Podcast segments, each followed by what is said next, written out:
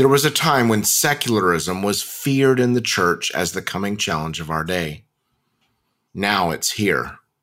What do we do when secularism is the norm, as it is in Australian cities? How do we engage cities that have little memory of Christianity?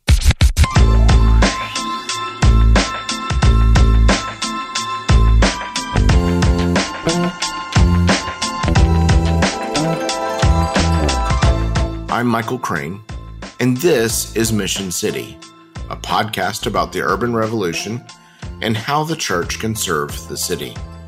I'm a researcher and writer on the intersection of cities and the Christian faith. My guest this week is my friend Dr. Chris Swan. He's the director of church planting for City to City Australia. He's passionate about helping people ensure God's grace shapes their lives loves walking alongside men and women from all sorts of different backgrounds who are planting churches in Australia and New Zealand. He lives in the inner north of Melbourne with his wife and two children and holds a PhD in theology. He also co hosts a podcast called Conversations of Grace. Hi, Dr. Chris Swan. Thank you for being a guest with us. Um, Chris, welcome to Mission City Podcast. We're glad you're here. Oh, thanks for having me, Michael. Really terrific to be here. Uh, so, just as an introduction, tell us a little bit about yourself and your family and how you came to know Jesus. Yeah, well, I'm an Australian, as you can hear from my accent. Uh, I live in Melbourne, in Australia, uh, and Melbourne is one of my great loves.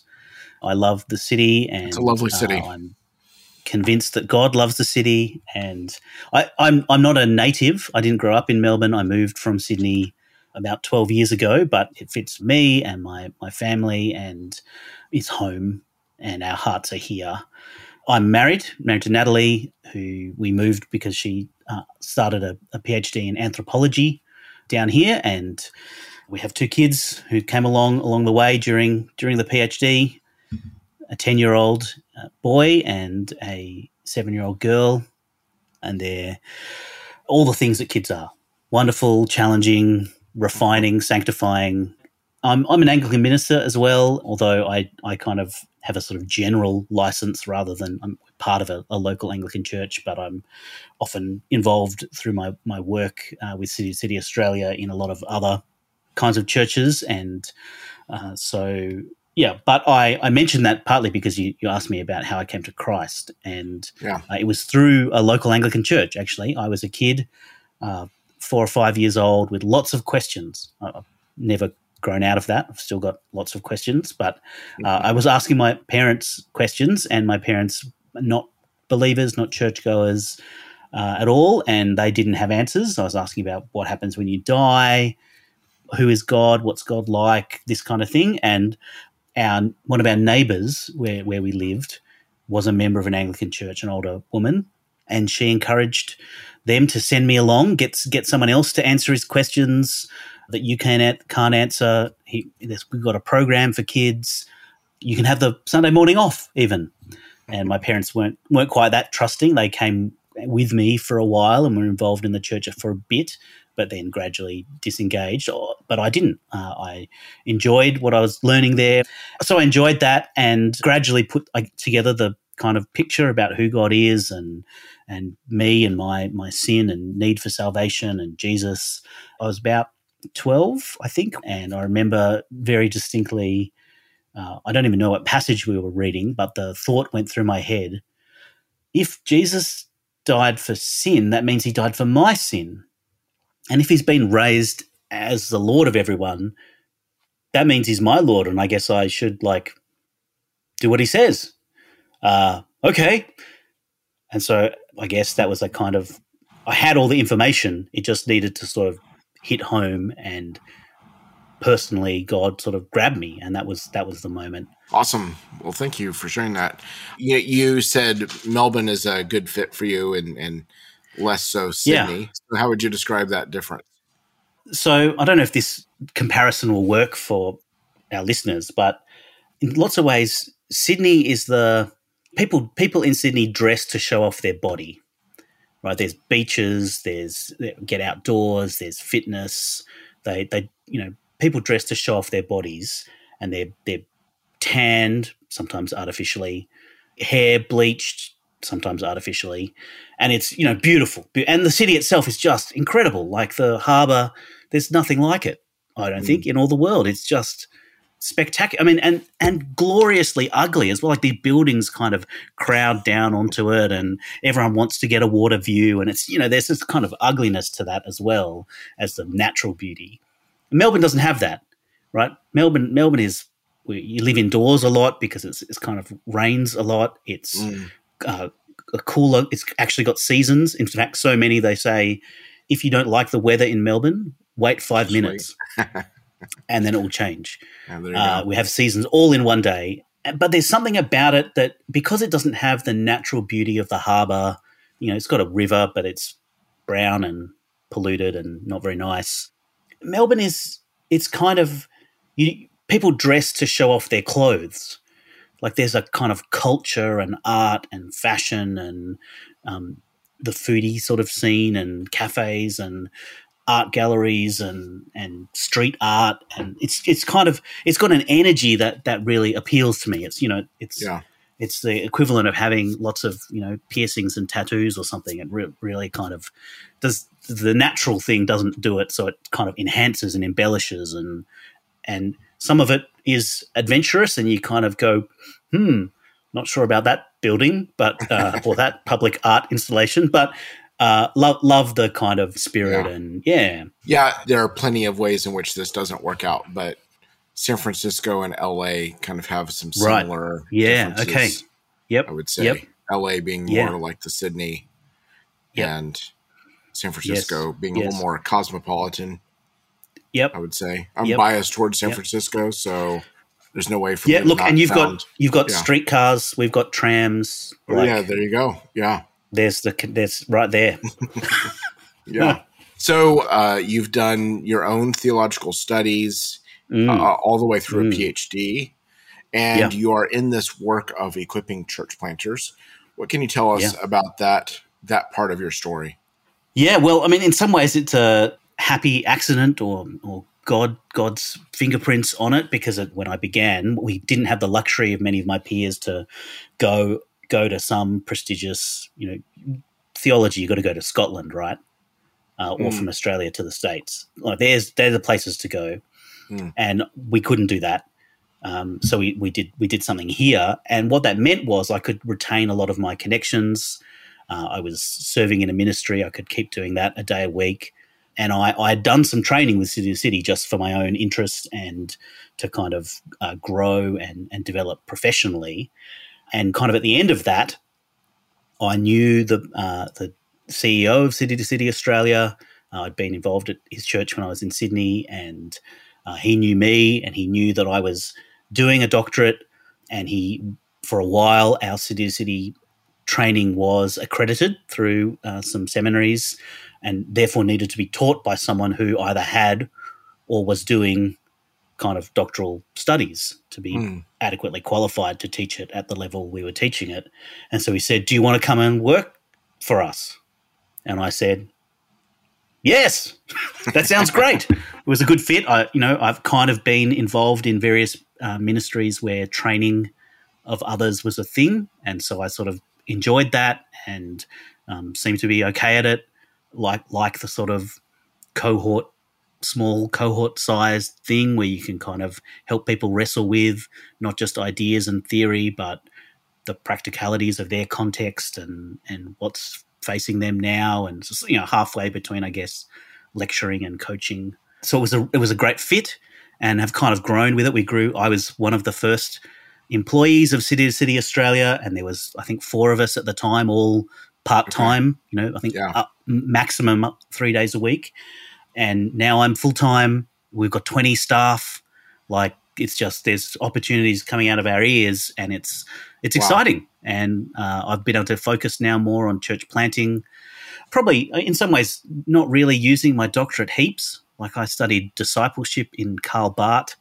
Okay. Um, the the PhD content itself and what I'm doing don't link much, But the question that got me going on on the research to start with is the same question that I kind of live and breathe almost every day, which is about discipleship, um, but not just discipleship in the terms that it often gets framed as, you know, doing more stuff, you know, being Christ-like as communities, doing life together, all things I believe in. But but the question I had about it was where does where does the what's the engine room of that? Where does the power for that come from? Particularly because in the New Testament, the language of discipleship I think does some interesting things, a little bit different from what the discipleship industrial complex that churns out books about it and ministry material sort of emphasizes. And it kind of moves close to the sort of union with Christ idea. You think about John's gospel and Jesus saying things like, if you're my disciples, and if you're my disciple, then you'll know the truth, and the truth will set you free, which is like, that doesn't sound like life on life, kind of just doing more stuff, you know. It sounds like kind of some sort of organic connection with Christ and and that changing us in some deep way and and so I guess how how that Christian life through the lens of discipleship connects with what God has done in Christ to rescue us, unite us to Himself. That what we do now and what God has done linkage is the thing that uh, I was interested in trying to sort out a bit through my research. And City to City church planter equipping, it's it's what I get to help them with. And really, uh, the thing that drew me to City to City in the first place is a very uh, clear and strong emphasis on the the grace of God in the gospel. What God has done in Christ is not just a thing that happened back there, but continues to have ongoing relevance and empowers the Christian life at every step of the way um, let's look a little bit just about the context you're in. Um, Australia, city to city, also engages with New Zealand as well.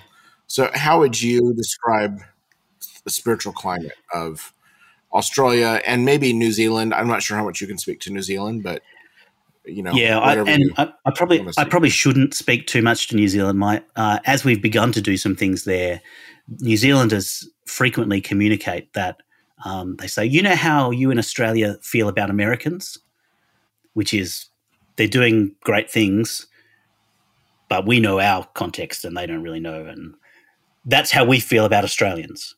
And so they they kind of see us doing a bunch of things, but they they feel like we don't get their context, and we probably right. don't. But Australia, I can speak about a bit, and uh, you know, have been here all my life and have a sense of some things. I guess uh, spiritually, uh, the culture in Australia is, I mean, it's it's a it's a definitely a, a cross cultural mission situation from even what it was when I was growing up and kind of beginning my my Christian life uh, twenty plus years ago, where where there's a an increased kind of uh, hostility towards the church and suspicion, um, partly for some good reasons. There have been um, major inquiries in Australia into um, f- kind of failures of institutions like like churches to respond adequately to sort of child sex abuse playing out in their yeah. midst, and and so there's there's kind of mistrust uh, of of churches and church leaders and institutions. Um, there's a kind of probably yeah like uh, there's a very rich history and heritage of of Christianity in Australia, and books continue to be written, you know, that that trace out the the ways in which the the church and the Christian message have made positive impacts on Australian society in terms of the institutions we enjoy. You know, we universal education, universal healthcare, um, a whole lot of other very significant contributions made by by Christianity historically, but the kind of contemporary secular post Christian thing tends to say, well, yeah, but you're not making a good contribution now, and why why do you still enjoy the benefits of thinking your voice should be heard and and mm. privileged? Why why do you you know ch- churches get some tax breaks, um, partly you know recognizing that um, because of our commitment as a nation to things like universal healthcare and universal education, the government can't actually deliver that all themselves, and so look to church-based organisations along with others to to sort of step in and fill that. And and so there's there's various kinds of tax breaks that people hate. You know, in my neighbourhood, uh, when I go into the city, I catch a tram and there's signs everywhere. We've got an election coming this week, and there's signs up everywhere from the the Reason Party. That's what they call themselves, saying tax the church, tax mm. the church. That the church should stop getting special treatment because they might have made a contribution in the past, but they're not helping now in ways that we can see or want, and in fact, actively resisting lots of the things that are going on that we want to see as as causes to be advanced. So there's a mm. yeah, it's it's it's secular kind of late modern Western culture uh, par excellence in lots of ways. You know, I was speaking right. to a friend just last night who lives in a not not in Melbourne in a, a regional centre or one of the sort of second tier cities in Australia, and they sort of moved there to get a bit of country life away from the kind of corruptions of the city. And uh, his his daughter has just come home saying, "Oh, my best friend at school's a trans girl," and that's just like I mean that's extremely common in Melbourne and yeah. increasingly. Um, and and tells you something about where things are at. They just passed some legislation in our state late last year where um, kind of they called it the Change and Suppression Act. So you're, you're not allowed to, on the basis of someone's uh, sexuality or gender identity, call them to change that identity or to suppress that and not not express that in, in any way because it, they say it causes harm.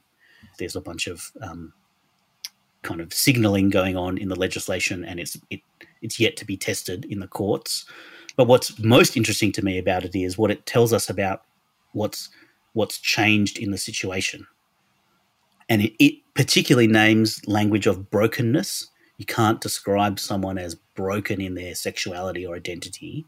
And that's interesting because even a few years ago, Christians were pretty excited in my part of the world on, oh, yeah, if we talk about brokenness, that's a good way to communicate what we mean by sin that gets past some of the cultural sort of um, blockages.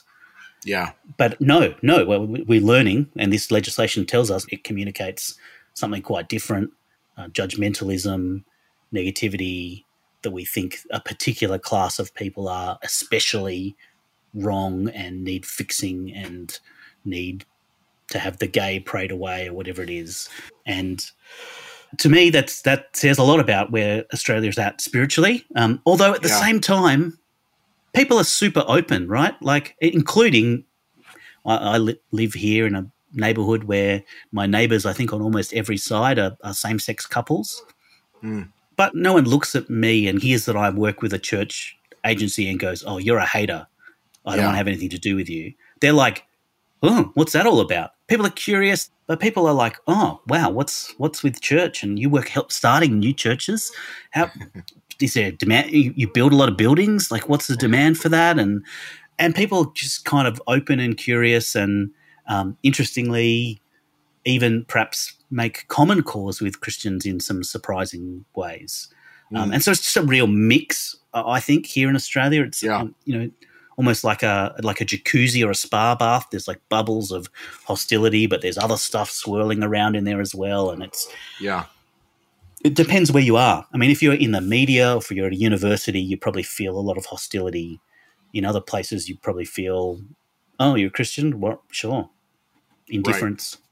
Right. I'm struck by the fact that I don't know the story of your coming to faith, mm, mm. that your parents' default was, well, let's take them over to the church to answer some of these big questions.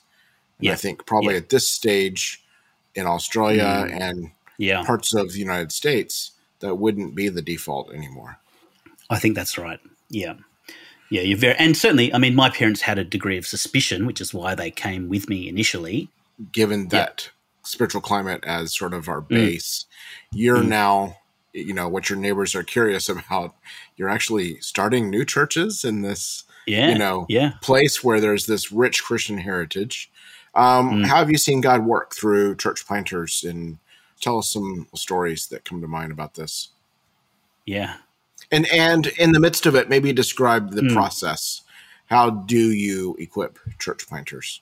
Yeah, well, I mean, that's kind of evolved and partly through seeing some of the church planters that we first started working with need asking for more help.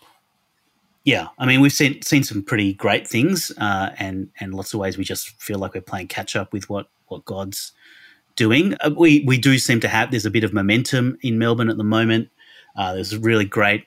Uh, so a couple of guys got involved in some training uh, with us. They were brought along by their pastor, the um, big independent Baptist church in the western suburbs of Melbourne, which is generally less well served by churches and uh, less well resourced, a bit more diverse, multicultural, um, and usually uh, kind of sort of dormitory suburbs. But there's a kind of people they would they live there because it's close enough to the city that they can get in by com- to commute to work, but it's not so close that they can't afford to live there and buy there but they don't want they don't want to play there. They go they go down the coast or or further out on the weekends because it's just houses and not particularly nice place to live. So anyway, hmm. Big Baptist Church was planted 30 years ago there, uh, and he he brought along two of his promising young leaders to some training with the intent of sending them out to plant a new a new thing because the demographics had changed in the area, and um, there was not much going on in the kind of part of the city, sort of adjacent to where this Baptist church was. And yeah, they launched in 2019 with about 70 people from that church.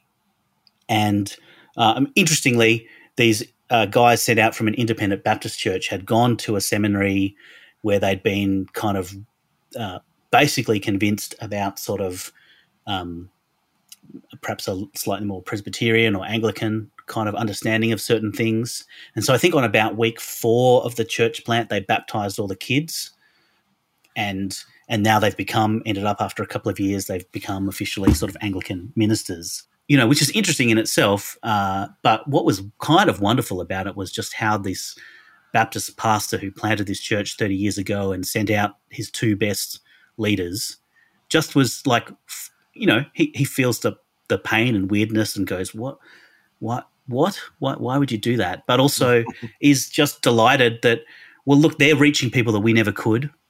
I mean, God's been very clearly in that, in that the church has just grown pretty quickly. Like they they plan to have four weeks of sort of soft launch preview sort of things, experiment with things before they could settle on on how they were going to do church and in an ongoing way. And they had heaps of new people come, people becoming Christian, they were meeting in the uh, footy. Footy's a big thing. Football, Australian rules mm. football. Um, the footy club. The footy club said to them, "Yeah, you can hire the kind of venue space in the footy club on a Sunday morning if you come once a month to to our Saturday game day and do the barbecue, which is not American barbecue. It's just like sausages grilling, cooked on yeah.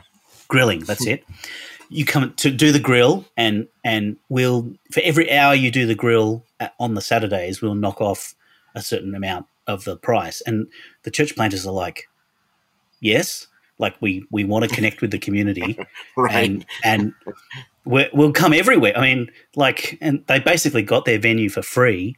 And now uh you know one of the planters is invited in as the chaplain to the footy club. Okay. He's you know got all sorts of opportunities to to minister at kind of key turning points in people's lives in the community through that. And it's just been really quite amazing. And this is you know you think in a secular progressive churches suspicious sort of situation this this is like almost the opposite of that at the at the ground level in these relationships with the with this trusted you know if there's an institution that's trusted in australian society it's it's still sports clubs, footy teams, yeah. and even though they've had some of their own issues, and that, here they are welcoming a church in, forming really positive partnership, and and really um, enabling things to go forward there in some pretty great ways. Um, mm. So that's that's been that's been pretty interesting and exciting um, to see. Here's another one. So, uh, yeah, City City emerged from uh, the ministry of Tim Keller in New York City. Uh, kind of Presbyterian context in Australia has been particularly associated with Anglicans out of Sydney and Melbourne who uh, have more sort of generally evangelical, reformed kind of character. Um, even in Sydney, perhaps Sydney uh, evangelical Anglicanism is a bit um, maybe defines itself over against charismatic, like it's from the home of Hillsong. And so if you're there, you're either a Hillsong wannabe or really not Hillsong. And Sydney Anglicans are not very not Hillsong by broadly.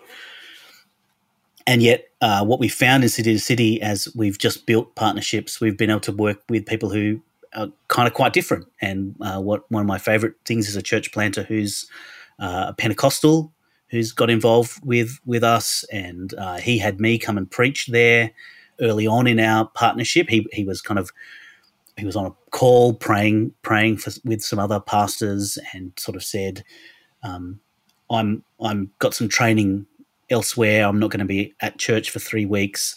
It's a Pentecostal church. If I want someone to preach, I just hand them the microphone and they'll say something. But if I want someone to preach like good stuff, I need to you know, I don't know, I don't know who I can ask to do that. Do you guys, you know, can you pray about that? And we all prayed about it dutifully. And then we offered. Everyone said, "Well, look, I've got a lay preacher at my church, or I could come. I'm free that morning." Or and I and I went and I preached, and I did my very best to contextualize to a kind of Pentecostal church. I, I brought my most energetic self and presentation and at the end of the service, one of the uh, one of the leaders came up to me and said, "Wow, you're obviously gifted as a teacher as well as a preacher." And I think I know enough about Pentecostal culture to know what that means. Uh, and uh, if, if if I didn't know already, the next person said to me, "I loved how you just kind of uh, started. You just had a really humble tone about you." I'm like, "Okay, thanks." Um, and then the guy in the car park afterwards who came up to me and said, "Oh, mate, I loved how you started in a monotone." And I just I burst out laughing, and he's like, "No, no, no, I did. I really appreciated it." Um, but obviously, that church culture and how they operate very different from me. Right. And is reaching people who are very different from me, and just beautiful to kind of walk alongside that church planter, see him wrestling with things. You know, he's talking with us in training about how do you, you know, show the gospel isn't just moralism, um, but it isn't the opposite either. It's not antinomianism. And he's like, oh, yeah, I get that. I've done the readings. I understand that. That's really true and powerful and important. But I can't say that at my blue collar Pentecostal church. Like they'll, they'll think I've just sworn at them or something. And so he's like, what's what, you know, he's wrestling through ways to express this and communicate it. Uh, and and doing a great job of it actually so much so that that we're learning. You know, us bookish PhD types are like, oh, maybe maybe we could find some easier, more clear ways to communicate this, and and to see kind of he he's now ha- having planted one congregation among sort of um, more working class blue collar types. He's planting another thing, kind of younger professionals in a bit more like a business district, uh, and and just to see him doing a really great job of applying the things he's learned, helping other people in his team get hold of it and really run with it in ways that you know look and sound very different from what we started teaching, but are, are share the, the same commitments and DNA and um, and yet yet make sense and live within that that quite different yeah. uh, context and and are therefore connecting with with people who are really different and who wouldn't connect with my kind of boring, monotonous Anglican thing.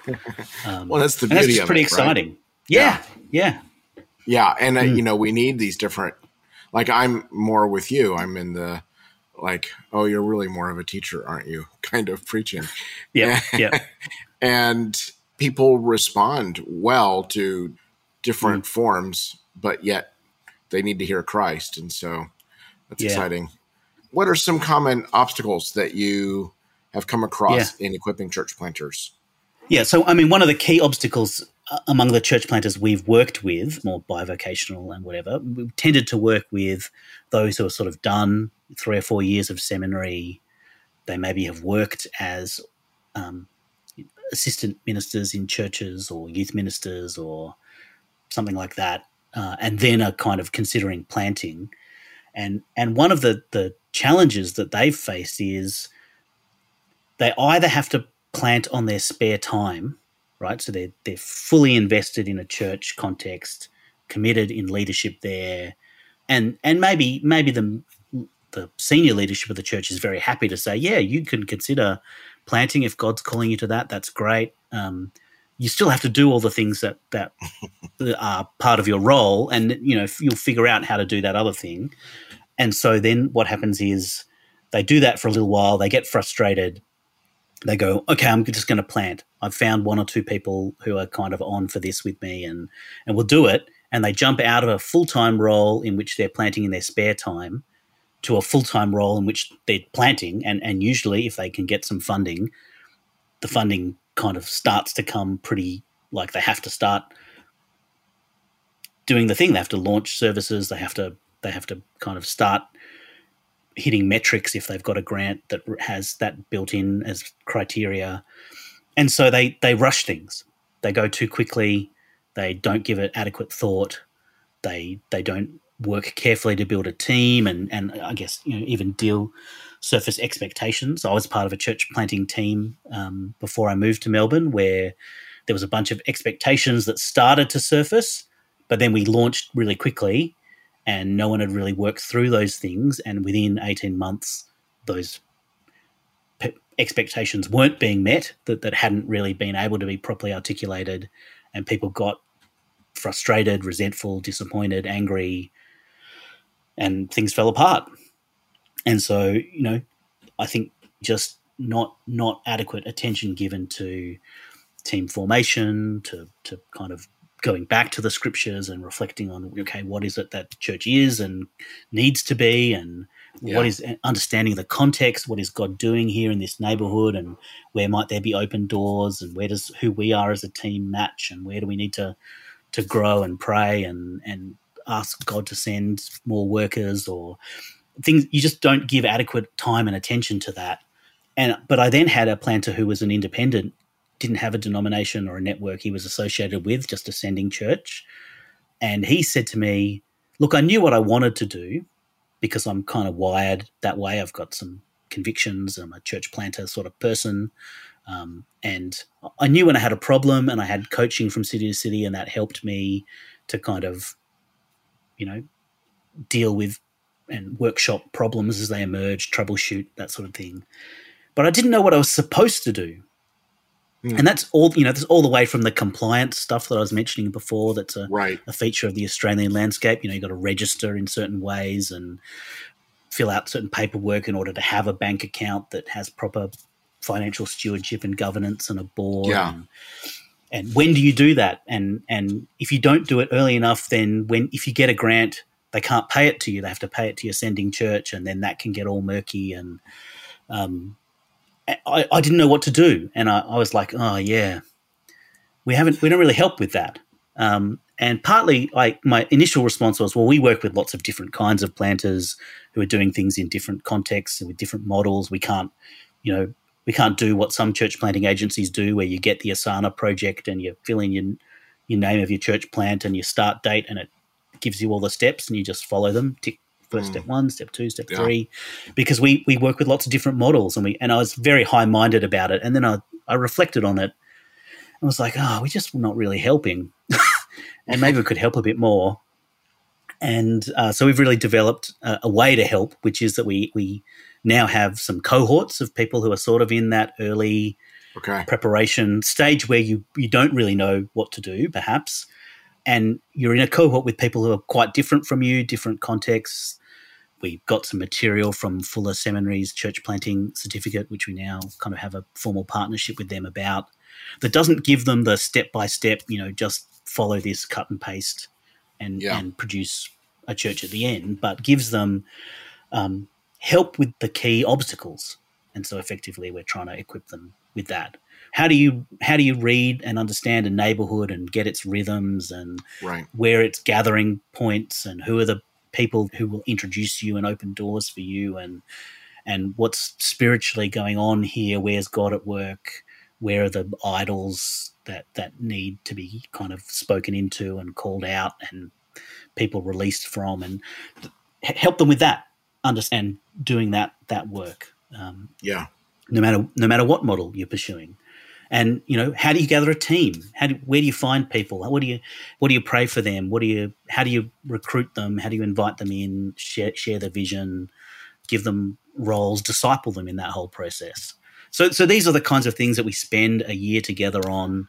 And and it's just it's really beautiful that you celebrate wins together, you mourn losses, you pray for each other, and and the relationships continue beyond the year, uh, and really form the sort of seed bed of some beautiful sort of collaborative networks in, in all sorts of different parts of, of Australia. So that's you know the, that's kind of where we've got to so far. We're still learning and and tweaking and developing and um, but yeah, this this the, those those common obstacles are the things we've really tried to to say how how do we provide a way to help people with them.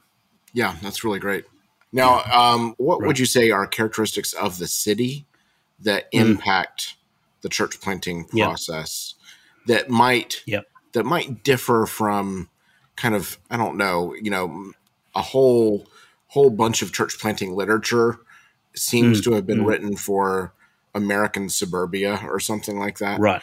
Um, right. and so, what would you say? Yeah, you have to sort of unlearn from that stuff and then mm. relearn for the mm. uh, city context, particularly the cities that mm. you're working in? Yeah, uh, that's a great question and something I, I, I come back to over and over again. Partly, I mean, what's interesting about Australia is it's very highly urbanized. At the same time, it's very suburban. Even so, I live in a, an inner north of Melbourne, which is like maybe we fondly wish we, we we're like Brooklyn or something. It's it's like inner urban, cool culture setting, and yet it's profoundly suburban as well, right? We, I have fruit trees in my backyard. It's mm. a suburban neighborhood. You you know, um, and yet you walk less than a kilometer, and you're on a kind of cafe shopping main strip. And that's partly just how melbourne works in that we because we have trams and they work yeah. out along ra- radials in the city yeah. you kind of get the the spines if you like are very urban. And then you walk a block and it's suburban into... you don't get to choose one or the other. And in the the 1980s and 90s people sort of left. Um, if you had money you left those urban areas because there was uh, poverty and crime and things like that. People, it's cool now. People have moved back. It's gentrified. We're probably mm. on the third wave of gentrification, even in my own my own suburb in the next sort of ring out. And so it's it's it's got kind of some of that vibe, the street art, and the there's still you know people who are um, in various ways kind of broken or marginalized, and and yet there's also a kind of a wealth. And so that's just that's interesting and challenging, and uh, sometimes you have to kind of look for where are the where is the need. Like I, I felt like in we had lots of lockdowns in Melbourne. We we like to boast before 2020 that um, Melbourne was the most livable city in in Australia, if not the world and then we became the most lockdown city in the world for a mm. while there. We had lots of um, lockdowns and harsh restrictions. And on my street, in the first lockdown, uh, the power went out at one point. Just something had happened at the nearby sort of power station, and everyone kind of poured out of their houses onto the street. And it was like the first time we'd sort of seen each other for weeks and and my wife Natalie kind of said, "Oh, well, we're here. Let's do a COVID check-in. How's everyone going? Does anyone need anything?" And people just sort of shuffled their feet and and went back inside as soon as they could, because it's kind of that middle class self sufficiency. Yes, we might have needs, and there's lots of needs. Yeah. You know, all the stats will say mental health, all you know, lots and lots of needs: abuse, domestic violence, everything, and it's not limited to one demographic. That's quite suburban in my view. You kind of go from your air conditioned car to your air conditioned house with as little right. time as possible in any sort of yard, um, and and just everything's behind closed doors. And some churches set up like a kind of okay, we nominate a house in each street where we have people, we put a deep freeze there and and let it be known through letterbox dropping or whatever. The, some some streets have a you know bit more community. They have a sort of street WhatsApp that you kind of other parents can check in. Are my kids in your yard? and you know, put let it be known in whatever means you can that there's if you need a meal, you can grab one from the street freezer kind of thing, and it means that no one has to sort of say, "Oh, yes, I need one," and and kind of you can mm. identify that you're needy. Yeah, you can still have have needs met. Um, but yeah, there's there's just a whole there's it's you have to work at some of those things, and you have to have to there's sort of hidden things and this is all it, like actually equipping church planters to with the tools and the sensitivity and just getting them out there, particularly after COVID, to f- find out what's going on and where the needs are and where where are the opportunities to serve and to show something different. What are some ways that people can engage with you in your thinking? I have a podcast. So I co-host a podcast called Conversations of Grace with a friend who was a church planter for 10 years in Melbourne, has recently moved cities, uh, leads, a, leads a large Baptist church. There's lots of podcasts in Australia for church leaders, but we're trying to do a podcast for church everyone's and help them sort of being a bit more fluent with the gospel to connect the, the good news of God's grace and what God's done in Jesus to every area of life. So we talk about, you know, all the important topics. We talk about the war in Ukraine, uh, and we interviewed a friend over there, and we talk about aliens and can we believe? Can we think there's alien life on other planets? Is that a yeah. should yeah. Christians be worried about that? Because NASA, you know, employed some theologians actually. Oh, really? When they la- yeah, they've launched this new telescope, and they they wanted some theologians to consult just in case it got things got out of hand. Um, Interesting. So we talked yeah. about that and everything in between. Conversations of Grace. Conversations of Grace. That's us. Yep. And the name of your book that's coming out? Sure. My book will be called The Dialectics of Discipleship, which is for, for my sins, very Karl Barty in its name. uh, yeah, and and I'm always keen to engage with people around kind of church planting and um, ministry in in cities, uh, Australian kind of perspective. So uh, yeah, get, awesome. We've got City City Australia has all the details and ability to contact me through that. Awesome. And any recommendations on resources related to to church planting? Something you would put in front of people uh, for those listening around the world? Yeah. That resources you found helpful. Yeah, well, that's a great question. I mean, I uh, my go tos are like I love Center Church by by Tim Keller, and we we spent a lot of time with that. Uh, Linda Bergquist's thing, I think she's written something with you. Uh, yeah, that I that I refer to regularly. I think Tim Morey maybe has a recent book, uh, "Church Planting Without Losing Your Soul" or something. Good, those are great.